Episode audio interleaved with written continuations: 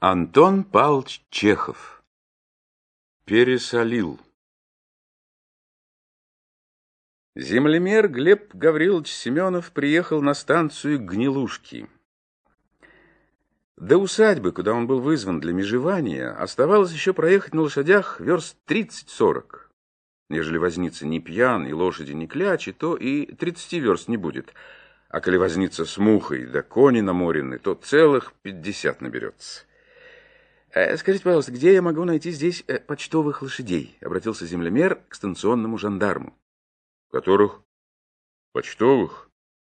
Тут за сто верст путевой собаки не сыщу, не то что почтовых. Вам куда ехать?» «В Девкино, имение генерала Хохотова». «Ну что ж, зевнул жандарм, ступайте за станцию, там на дворе иногда бывают мужики, возят пассажиров». Землемер вздохнул и поплелся за станцию. Там, после долгих поисков, разговоров и колебаний, он нашел здоровеннейшего мужика, угрюмого, рябого, одетого в рваную сермягу и лапти. — И черт знает, какая у тебя телега, — поморщился землемер, влезая в телегу. — Не разберешь, где у нее, зад, где вперед. — Чего ж тут разбирать-то? Где лошадиный хвост, там вперед, а где сидит ваша милость, там зад. — Лошаденка была молодая, но тощая, со стопыренными ногами и покусанными ушами. Когда возница приподнялся и стегнул ее веревочным кнутом, она только замотала головой. Когда же он выбронился и стегнул ее еще раз, то телега взвизгнула и задрожала, как в лихорадке. После третьего удара телега покачнулась, после же четвертого она тронулась с места. «Это мы всю дорогу поедем?» — спросил землемер, чувствуя сильную тряску и удивляясь способности русских возниц соединять тихую черепашью езду с душу выворачивающей тряской. «Доедем», — успокоил возниц. «Кобылка молодая, шустрая, да ей только разбежаться, так потом не остановишь. Ну, проклятая!» Когда телега выехала со станции, были сумерки. Направо от землемера тянулась темная замерзшая равнина без конца и краю. Поедешь по ней, так, наверное, заедешь к черту на кулички. На горизонте, где она исчезала и сливалась с небом, лениво догорала холодная осенняя заря.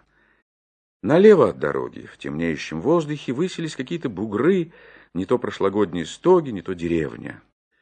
Что было впереди, землемер не видел, ибо с этой стороны все поле зрения — застилала широкая, неуклюжая спина возницы. Было тихо, но холодно, морозно.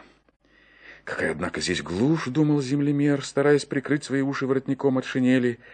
Ни кола, ни двора. Не равен час нападут и ограбят, так никто и не узнает, хоть из пушек пали. Да и возница ненадежный.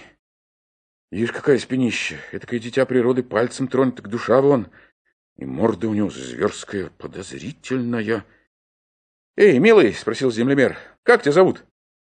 «Меня-то Клим». «Да, Клим, как у вас здесь? Не опасно? Не шалят?» «Чего, бог миловал, кому ж шалить?» И «Это хорошо, что не шалят. Но на всякий случай все-таки я взял с собой три револьвера», — соврал землемер. «А с револьвером, знаешь, шутки плохие. С десятью разбойниками можно справиться». Стемнело. Телега вдруг заскрипела, завизжала, задрожала и, словно нехотя, повернула налево. «Куда ж ты на меня повез?» — подумал землемер. Ехал все прямо, вдруг налево. Чего доброго завезет подлец в какую-нибудь трущобу, и, и, и бывает ведь случай. «Послушай», — обратился он к вознице, — «так ты говоришь, что здесь не опасно? Это жаль. Я люблю с разбойниками драться. На вид я худой, болезненный, а сила у меня словно у быка». Однажды напало на меня три разбойника, так что ж ты думаешь? Одного я так трахнул, что, понимаешь, Богу душу отдал. А два других за меня в Сибирь пошли, на каторгу. И откуда у меня сила берется, не знаю. Возьмешь одной рукой какого-нибудь здоровила вроде тебя и скорнешь. Клим оглянулся на землемера, заморгал всем лицом и стегнул по лошаденке.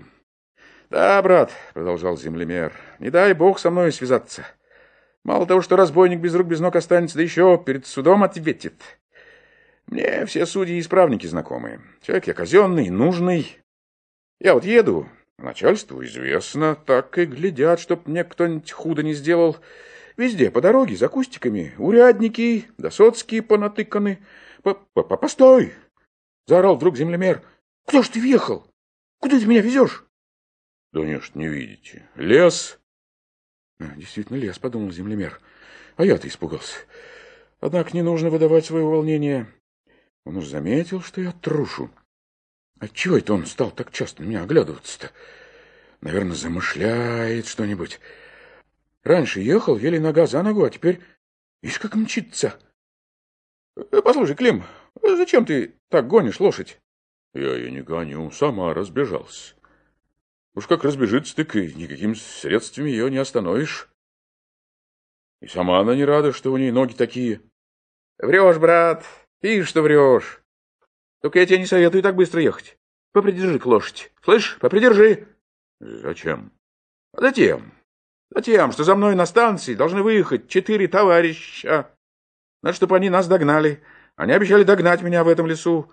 С нами веселее будет ехать. Народ здоровый, коренастый, у каждого по пистолету. Тут ты все оглядываешься и движешься, как на иголках. Я, брат, того, брат, и на меня нечего оглядываться. Интересного мне ничего нет. Разве что вот револьверы только. Изволь, если хочешь, я их выну, покажу. Изволь. Землемер сделал вид, что роется в карманах, и в это время случилось то, чего он не мог ожидать при всей своей трусости — Клим вдруг вывалился из телеги и на четвереньках побежал к чаще. «Караул!» — заголосил он. «Караул! Бери окаянно и лошадь, и телегу! Только не губи ты моей души! Караул!» Послышались скорые удаляющиеся шаги, треск хвороста, и все смолкло. Землемер, не ожидавший такого реприманда, первым делом остановил лошадь, потом уселся поудобнее на телеге и стал думать.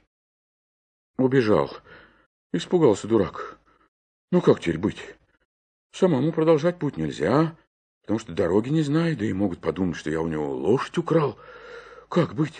Клим! Клим! Клим, ответила эхо.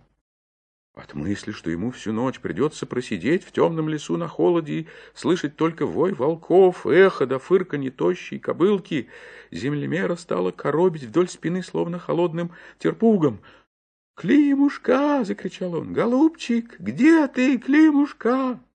Часа два кричал землемер, и только после того, как он охрип и помирился с мыслью о ночевке в лесу, Слабый ветерок донес до него чей-то стон.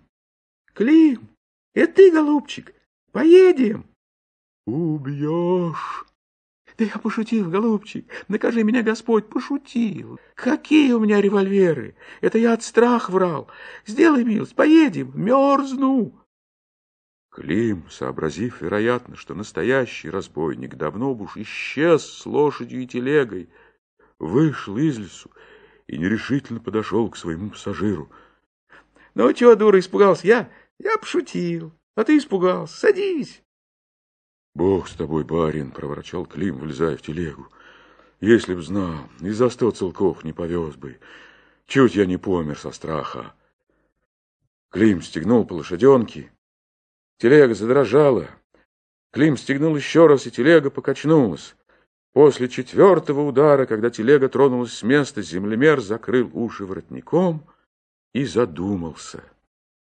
Дорога и Клим ему уже не казались опасными.